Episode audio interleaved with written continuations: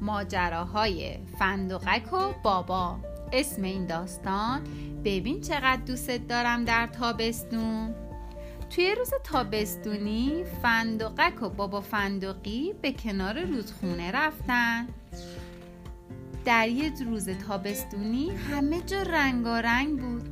فندقک پرسید کدوم رنگ آبی رو بیشتر دوست داری؟ بابا فندقی نمی‌دونست چون اونجا پر از رنگای آبی زیبا بود. اون گفت شاید آبی آسمون.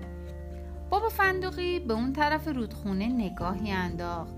نسیم علفها گیاها گیاها رو تکون می‌داد. اون پرسید کدوم رنگ سبز رو دوست داری؟ بابا فندقی به فکر فرو رفت.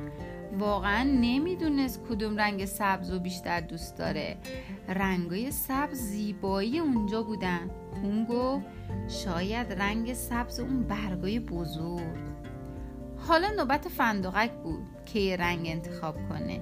چشمش به یه کفش دوزک و یه بوته شقایق افتاد. پرسید کدوم رنگ قرمز رو بیشتر دوست داری؟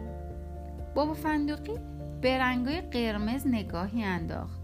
اما انتخاب بین اونها خیلی سخت بود. گفت فکر کنم اون تمشگاه.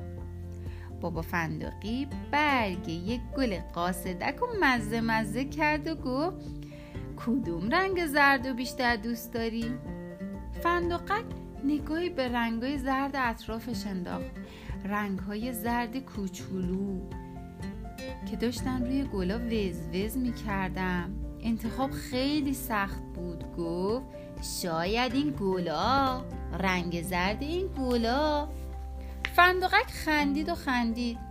اون نگاهی به بابا فندقی انداخت و گفت از بین رنگ های قهوه‌ای کدوم رنگ رو بیشتر دوست داری؟